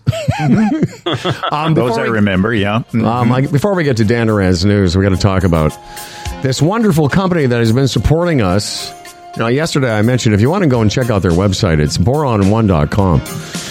And uh, we've learned a little bit. Tim uh, will be on with us, Tim Daniels, uh, the next couple of weeks, talking about the progress of this. Uh, I'll just say it it's an investment opportunity because of the ubiquitous nature, yeah, that's right, I use that word, of boron in so many parts of everyday life, from construction, manufacturing, medicine science, microelectronics, specialty metals, battery technology, and more. And as they say on their site, we could not survive without the element of boron. And uh, as an investment opportunity, Dan's been talking about a junior mining company rarely, rarely gets to the point that Boron 1 is at, which is on the precipice of operating a working mine. And as several Humble and Fred listeners have already done, they've looked into this. Uh, we heard from somebody that actually has already made an investment. As we always say, we can't recommend or make any claims about uh, stock prices or uh, the, company other than to say have your Sherpa or even our Sherpa. Check out boron1.com. That's boron1.com. Anyways, Dan, you know why We say these things about you with such. It's out of love. Well, that's the thing. That what sort of bums me out because he has it's out of- it's because it's affection, and yet Dan has story zero because of his lack of affection for me, which I find I find it very That's truly, I find it yeah. disturbing actually. oh, I Yeah. forgot. I'm the godfather of your son. And That's right, you are. You're the godfather of my child, yet you have zero recollection of any. Um, and it doesn't matter. I'm, I'm over it. And Oh, you know what? I, I, in the middle of that, I got tired. Me ripping my pants in 1978.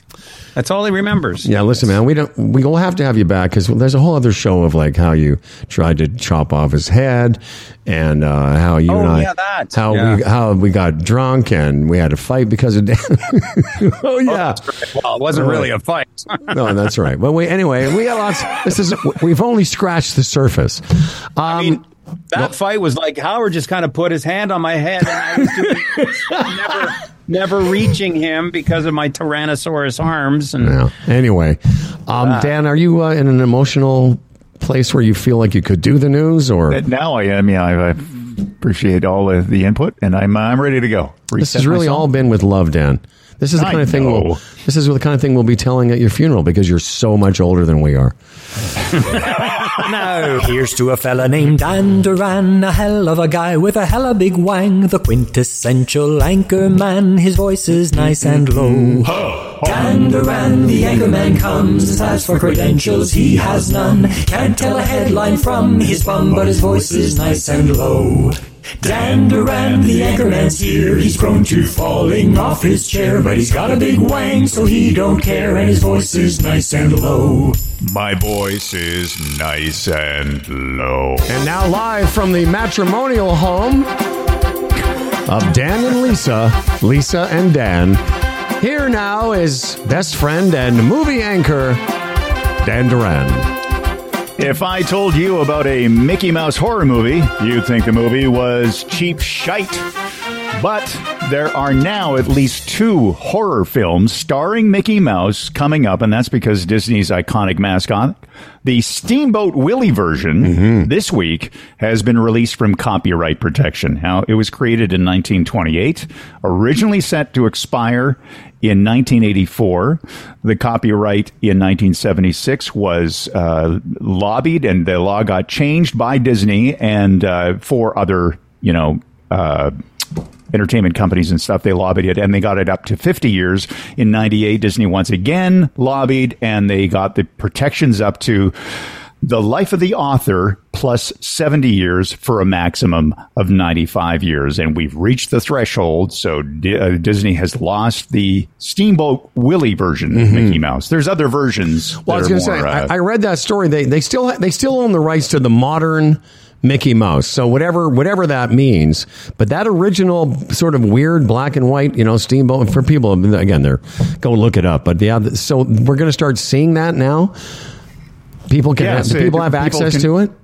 And But the wasn't- hor- Wasn't that the black and white uh, Willie? Yeah, that's Yes. right. The black and white Willie. Yeah. the ba- black and white uh, Steamboat Willie, and that was, I think, the first one where they synced sound to, uh, or at least uh, you know, animated sound to uh, uh, to the picture. So that was early technology in the day. so that was, uh, Did- did- Didn't you work at Disney in those days? Weren't you yeah, part that was, of that? yeah, yeah. that was your Creative director. That's right. Weren't you doing voiceover at Disney back in the late thirties? the. Yeah, that's right. Yeah, those were great days. Uh, yeah, and uh, I thought when I heard about this story yesterday.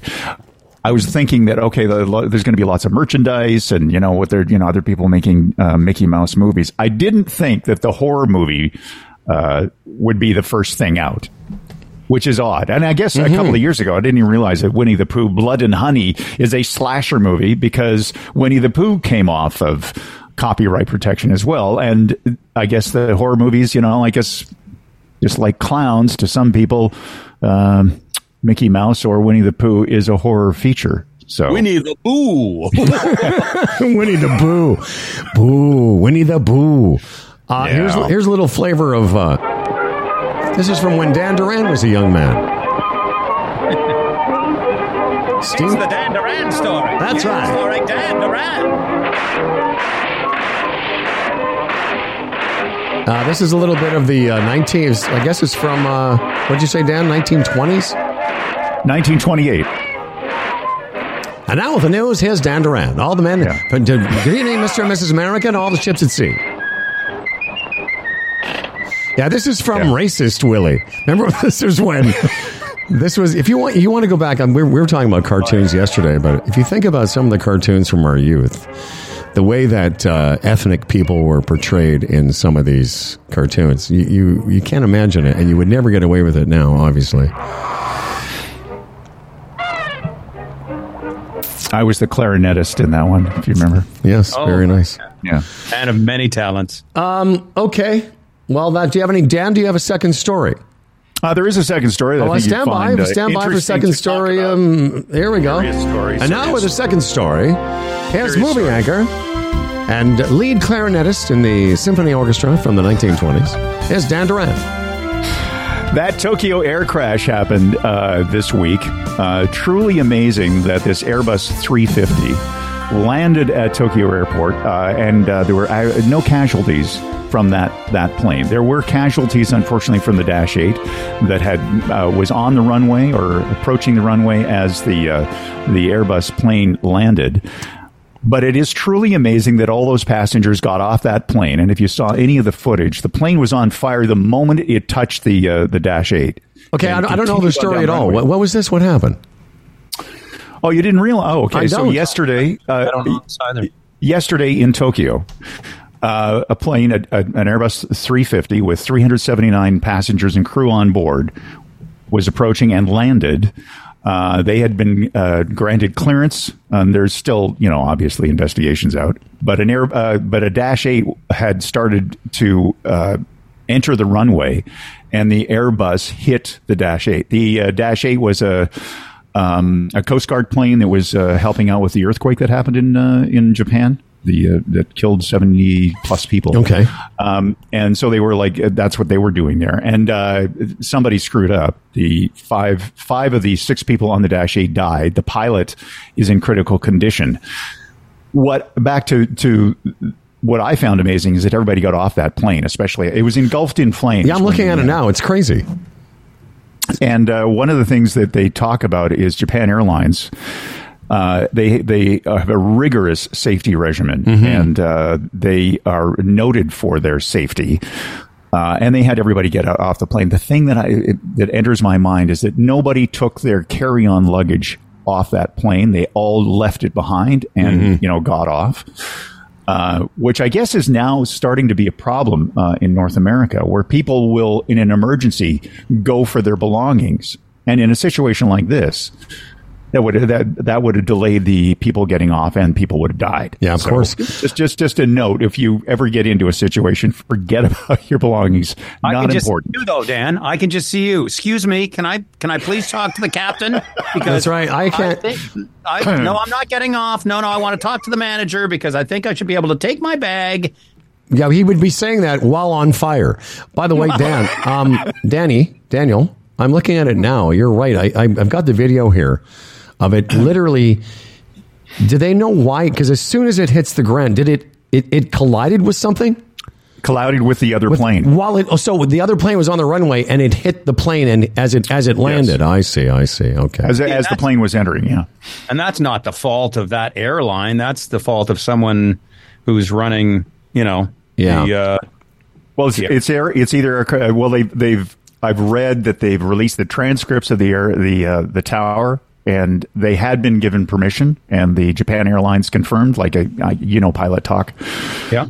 The uh, the the tower said okay you're cleared for landing and then the uh, pilot says we're okay we're cleared for landing on this land, runway and then they went down on that runway. What's unclear I guess is whether or not the Dash 8 had been cleared to go onto the runway. or right. Had been That's cleared. not- yeah. That's that's the it's the Dash 8's fault.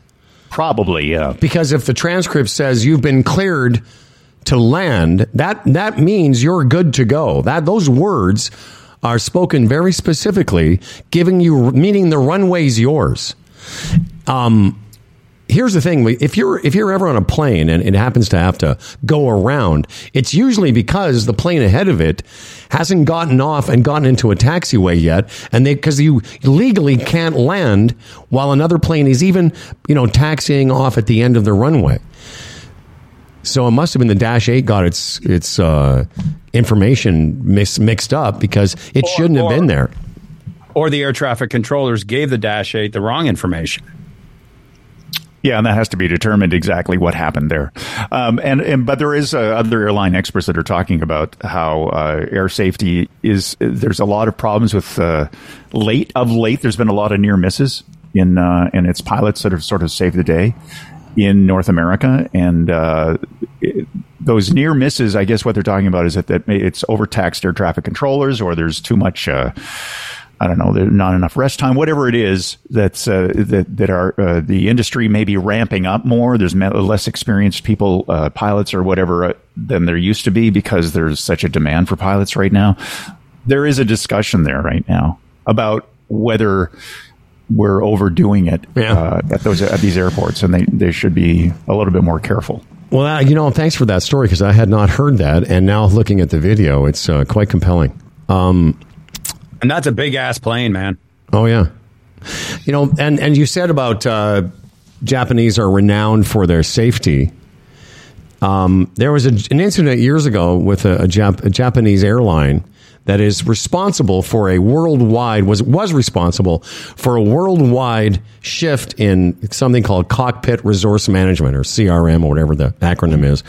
And briefly, what happened was there was a experienced captain in the left seat of a 747 size plane, whether it was a seven, well, it was a big plane, and then there was a co-pilot and an engineer, and just what I don't know the exact details, but something was going wrong, and the co-pilot and engineer didn't didn't want to say anything to the captain because of the hierarchy of of the management. They were afraid to speak truth to power and so hesitated and the captain was doing something and everyone on the plane died. That's the short of it is. So what happened was because of that incident it became part of the training to basically allow the first officer and anyone as an underling anybody to point out a flaw and- the superior to take it under consideration so that people didn't die. Um, but in this case, it's not. It's, it's in this case, it's. I think Dan's right. It's more of an air traffic.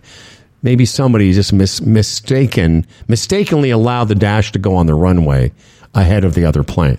Is, is there any chance that the guy in the dash thought that air traffic control was saying it's your runway? Is there any chance of that? I mean, Well, somebody somebody had to think it was okay to go on the runway. like, what do you hear? So, because you're experienced in this, Howard, what what what do you hear to identify your plane? What how does that sound? Like w- when an air traffic controller says specifically to the Airbus, you have clearance. How does does the air traffic controller identify that plane in that sentence? They would they would uh, they would say the name of the plane, whatever the call letters of the plane are. They would say, you know, Air Canada nine eight seven. The runway's yours, or you're cleared to. You're cleared to, or the runway. Th- you line line up, and or they would say something like line up on three two and hold. But something in that communication broke down. Um, here's somebody from. Uh, somebody, oh, this is about a about another airport. Anyway, uh, Dan, thanks for that story. And uh, speaking of which, thank you, Jeff Lumby. That's it. That's the show. That's how it's. We're done now. That's it. Okay, That's that's how quickly it happened. All right. Well, that was fun. Thanks Dan, very did much you- for having me on and guest fretting. I'll do it for you anytime. So it's like four in the afternoon for you right now, right? I guess so. Yeah. Yeah. Uh, uh, three, three, three o'clock. Three. Right. So you're going to walk over to your wine cellar, pull out a bottle, and then uh, Go sit watch by- a movie, make a fire, go watch a movie, have a glass of wine. You got it. That's the Wow. that's the way that works. Yeah. And Yeah, uh, and when is this? this? Quite. This has been quite the imposition. Yes, that's right. I didn't mean to interrupt your day, dude. Um, no, I really enjoyed it. I, I knew it was going to be good. Tomorrow, Lori Love, as I mentioned, is going to be here. Dan, you you- did you ever? You know Lori, obviously. Dan spent twenty years sunbathing and whatever people do at the playing cottage games and up at the lake. Up yeah. at the lake? Uh, Lori was my neighbor for uh, quite a number of years up there. And Great so- radio chops. Great radio. across the yes, um, and and you know what? I'll, maybe Lori will have a Dan Duran story or two. Oh, my God, when is this on? I want to be there for that. Or a Lumby story. Maybe Or- she has a good Lumby story. Here and, and maybe tomorrow. Here's a fun thing for you, Dan. Maybe by this time tomorrow, you can look back on our 45 years and come up with a story about me. I don't want to. All right. I don't want to make an imposition on you. Um, Lori will be here. By way- Also, uh, yes. One- One last thing. Uh, I just wanted to thank both of you guys for uh, participating in uh, Jeff and Julie's 100th episode, which drops next Friday, the 12th. Nice. And uh, you guys have both uh, contributed questions for us to answer after being here for three plus years in France. And uh, so we're going to look at all kinds of little surprise. Uh, questions from uh, all of our dear friends, and uh, I just wanted to thank you guys for helping out with that. Well, you're very welcome. Jan- uh, so December 12th, if you're fans of J and J, move to France. Pardon me. January, January, January 12th. Uh, look for that. And uh, I should also thank uh, Emily Muse for being on the program today. I know a lot of people. great. Yeah, she was great. And uh, I got to say, I got to uh, come up with Uber Beats, which will be my, you know, one of my Very favorite. good. Yeah, my, my new. That's right. It's a, mobile rub and tug. Uber Beats. Yeah, in the back seat of the Uber. That's right. Is it? I'm going to order Uber Beats. anyway, Dan, uh, we look forward to your participation tomorrow, as always. And uh, Larry Fedoruk will be our guest, and Lori Love, our guest. Fred. All right, everybody. This episode of Humble and Fred was brought to you by the Retirement Sherpa, the Chambers Plan, Boron One, Bodog, Kelsey's, and our newest sponsor, Lender's Choice Mortgages. For contests and comments, we read all of our emails. Humble and Fred at humbleandfredradio.com. That's Humble and Fred at humbleandfredradio.com. Tell us what you think. And here's something you can do to help us out. Tell your friends, ask them to subscribe to this podcast, maybe just share an episode. Rate the podcast, say something nice about us. For Humble and Fred, I'm Dan Duran. And remember, on your journey, on your journey, order Uber Beats. The runway is yours. Enjoy every goddamn day. The jigsaw jazz and the get fresh flow. Pulling out jobs and jamboree handouts. Two turntables and a microphone. Bottles and cans, or just clap your hands, or just clap your hands. Where's that?